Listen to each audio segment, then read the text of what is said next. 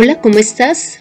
Bienvenido a Conociendo a Dios. Mi nombre es Consuelo Gutiérrez y te estaré acompañando en este podcast, en donde conocerás más de Dios y cómo llevar a la práctica tu vida de fe.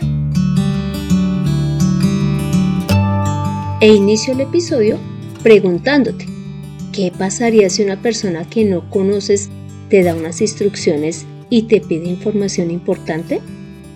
Te hago esta pregunta porque, ¿cómo te parece que hubo un tiempo en que yo trabajé en una panadería y estaba en una de las sucursales un día en que llegó un señor diciendo que era el auditor y pues quería como revisar las cosas de la panadería. Entonces, evidentemente yo no le creí que fuera el auditor y no le quise dar la información, no le puse atención, inclusive dije, no, de pronto me quieres robar o algo. Pero ya pasado un tiempo, supe que él sí era el auditor, porque el mismo administrador de la empresa me dijo que sí lo era, que él ahora estaba trabajando con nosotros. Un auditor es una persona que revisa que se estén realizando las cosas de manera correcta y que no hayan fraudes.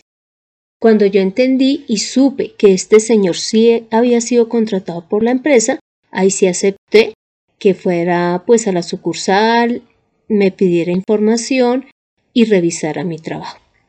Te comento esto porque de igual forma nos puede ocurrir cuando no tenemos claro quién es Jesús. Si solo lo vemos como un hombre, como un profeta, o algunas personas inclusive dicen que él fue un ángel, nuestra relación con él no va a ser la correcta. Pero hoy vamos a ver quién es realmente Jesús y por qué porque seguiremos estudiando Juan 1, pero esta vez haremos énfasis en el versículo 34. Ya en los anteriores estudios hemos visto que Jesús es el Cordero de Dios, Él es un varón, es quien recibe y además nos da el Espíritu Santo. Pero ¿cómo te parece que en Juan 1.34 Juan el Bautista dice lo siguiente de Jesús? Y yo le vi y he dado testimonio de que éste es el Hijo de Dios. Así que otra característica de Jesús es que Él es Hijo de Dios. Como te dije, no lo podemos ver de una manera diferente a lo que Él es. Inclusive, el mismo Dios dio testimonio de que Jesús era su Hijo. Y esto lo vemos en Mateo 17:5, en donde dice, mientras Él aún hablaba, de pronto una nube brillante les hizo sombra, y aquí salió una voz de la nube diciendo, Este es mi Hijo amado, en quien tengo complacencia, a él oiga. Acá era Dios hablándole a los discípulos y mostrando que Jesús era su Hijo. También hubo otro testigo de que Jesús es el Hijo de Dios y es el mismo Espíritu Santo. En Romanos 1.4 dice así, hablando de Jesús. Dice que fue declarado Hijo de Dios con poder, según el Espíritu de Santidad, por la resurrección de entre los muertos. Esta porción bíblica está mostrando que el mismo Espíritu Santo declara que Jesús es Hijo de Dios y que por eso es que Él pudo resucitar de entre los muertos. O sea, esa es una evidencia de que Él era Hijo de Dios. ¿Y cómo te parece que inclusive los demonios también dieron testimonio de que Jesús era hijo de Dios. Mira lo que dice en Marcos 3, del 11 al 12. Y los espíritus inmundos, al verle, se postraban delante de él y daban voces diciendo, Tú eres el Hijo de Dios. Mas él les reprendía mucho para que no le descubriesen. Y es que en la parte espiritual los ángeles, los demonios y evidentemente el mismo Dios y el Espíritu Santo se dan cuenta de que Jesús es el Hijo de Dios. Y volviendo al ejemplo del auditor, es que esto es importante saberlo, porque de lo contrario no le vamos a dar el lugar ni la importancia que Jesús tiene. Así que la siguiente pregunta es, ¿cuál es la finalidad de que Dios enviara a su Hijo al mundo? Y pues dentro de las que vamos a mencionar, la primera es que Dios quiso manifestarse de manera física, pues a la humanidad. Mira lo que dice en Hebreos 1.3, el cual acá está hablando de Jesús, siendo el resplandor de su gloria y la imagen misma de su sustancia, y quien sustenta todas las cosas con la palabra de su poder, habiendo efectuado la purificación de nuestros pecados por medio de sí mismo, se sentó a la diestra de la majestad en las alturas. Es decir, Jesús es la misma imagen de Dios. Por eso cuando Dios se quiso manifestar de manera física, lo hizo a través de su Hijo, quien a su vez, explica acá, es quien nos purificó de nuestros pecados. O sea que esa fue la primera finalidad.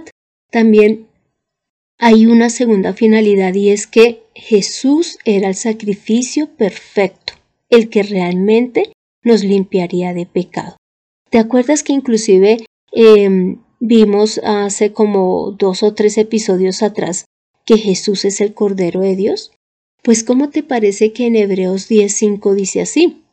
Por lo cual, entrando en el mundo, dice, acá está hablando Jesús, sacrificio y ofrenda no quisiste, mas me preparaste cuerpo. Es decir, ya Dios no quiso las ofrendas a través de las ovejas, de los toros, sino que ahora era su propio Hijo el que iba a hacer la ofrenda. Como tercer punto, podemos ver que Jesús fue enviado a acá a la tierra o la palabra de Dios se hizo carne para deshacer las obras de Satanás. Y en primera de Juan 3:8 dice, el que practica el pecado es del diablo, porque el diablo peca desde el principio. Para esto se ha manifestado el Hijo de Dios para deshacer las obras del diablo. Y es que Dios es perfecto en todo lo que hace. Dios no, no deshizo o no juzgó a Satanás mostrándose como el mismo Dios, sino siendo, siendo a través de Jesús quien era inclusive, entre comillas, más débil que el diablo, porque en ese momento estaba como hombre y pudo deshacer las obras de Satanás a través de la cruz. En el momento en que Jesús muere, deshace las obras de Satanás. Por lo tanto, era necesario que Jesús estuviese en carne. Lo cuarto es que Jesús es el que nos da la vida eterna. En 1 Juan 5, del 12 al 13 dice, El que tiene al Hijo, tiene la vida. El que no tiene al Hijo de Dios, no tiene la vida. Estas cosas les he escrito a ustedes que creen en el nombre del Hijo de Dios para que sepan que tienen vida eterna. Y es que acá Juan, el eh, Juan perdón, está diciendo que es a través de Jesús y de la fe en, en su nombre que tenemos vida eterna. Y esto aplica para todos los que hemos creído en Él. Ahora la pregunta es, ¿qué debemos hacer para recibir todos estos beneficios que tenemos a través de Jesús como Hijo de Dios?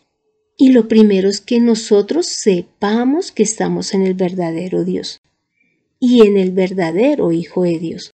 Entonces, cuando te hablaba de la, de la persona que se presentó como auditor allí en la sucursal, hasta que yo no comprobé que realmente lo era, yo no podía atenderlo, mucho menos irle a mostrar, no sé, la caja menor, mostrarle las cosas que habían en, eh, en la panadería. De igual manera nos pasa a nosotros. Nosotros debemos de tener la certeza de que estamos en el verdadero. Muchas veces predicamos y nos dicen, ¿y cómo sabemos que es el verdadero Dios? También nosotros debemos de entender que la palabra ha sido inspirada por Dios y la palabra de Dios tiene un solo eh, mensaje y es darle la gloria a Dios, conocerlo a Él como, como el verdadero Dios y a su Hijo Jesucristo. Esta es la vida eterna. Así que sí es necesario que entendamos que estamos en el verdadero. Inclusive en primera de Juan 5:20 dice así, pero sabemos que el Hijo de Dios ha venido y nos ha dado entendimiento para conocer al que es verdadero. Y estamos en el verdadero, en su Hijo Jesucristo. Este es el verdadero Dios y la vida eterna. Mira qué porción bíblica tan importante, porque está diciendo tres cosas de Jesús. Y es que Jesús es quien nos da a entender o nos da conocimiento sobre Dios Padre.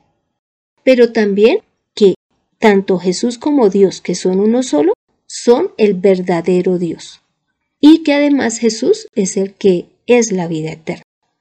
¿Y qué pasa? Tú sabes que tenemos muchísimos dioses en este mundo. Nosotros mismos podemos ser nuestro Dios. También nuestro trabajo, nuestro estudio, nuestra familia, la sociedad en la que vivimos, podemos hacerla nuestro Dios. Pero no, el único verdadero es pues Dios Padre. Y también eh, lo, que, lo segundo que debemos de hacer para recibir los beneficios de Jesús como hijo es que lo honremos como hijo. Así como cuando yo entendí que este señor sí era el auditor de la panadería y ya le empecé a hacer caso cada vez que iba pues a hacer su trabajo, ahora nosotros sabiendo que Jesús viene de parte de Dios, ¿cómo no hemos de hacer caso a sus palabras, a sus instrucciones? Entonces lo segundo que hemos de hacer es honrar al Hijo de Dios.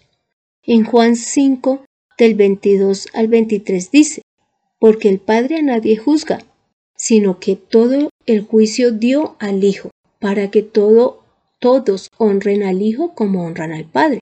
El que no honra al Hijo, no honra al Padre que le envió. Y es que honrar a una persona es darle el lugar que merece, de importancia, en nuestra vida, en cuanto a las instrucciones que da. Entonces, en nuestro caso es que pongamos las palabras de Jesús en práctica, las creamos, y por esas palabras vivamos. Cuando Jesús nos dice que Él nos sabe que creyendo en Él podemos ser hijos de Dios, eso lo hemos de creer. Cuando Él dice que hemos sido limpiados a través de su sangre, así lo hemos de creer. Y cuando nosotros honramos a alguien, también forma parte de obedecerle. Esto es muy importante en nuestra relación con Jesús como hijo. Y dentro de lo tercero que mencionó eh, que debemos de hacer en cuanto a Jesús como hijo es predicarlo, darlo a conocer. Mira que inclusive en primera de Juan 4:15 dice, todo aquel que confiese que Jesús es el Hijo de Dios, Dios permanece en él y él en Dios. ¿Ves qué promesa tan maravillosa? Cuando nosotros prediquemos, a veces cuando predicamos nos enfocamos, no sé, en hablar, eh, digamos, en este caso del COVID, que está pues es el tema principal ahora, o hablamos de economía, o hablamos del transporte, o hablamos de la familia, y decimos que estamos predicando. Y puede que, pues, si todo esto tiene que ver con Dios, sí, pero realmente debemos de incluir la obra de Jesús como hijo. Eso sí es predicar de Jesús, hablar de lo que Él hizo.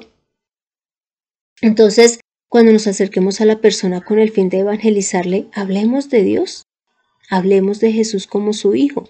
Invitémoslo a la iglesia para que siga escuchando la palabra y enseñémosle a través de la misma Biblia. Y si de pronto eres de los que todavía dudan si Jesús es el Hijo de Dios o no, mira, tú has leído muchos libros, me imagino, pues ya sea por el estudio o por el trabajo, ¿por qué no te das la oportunidad de leer la palabra?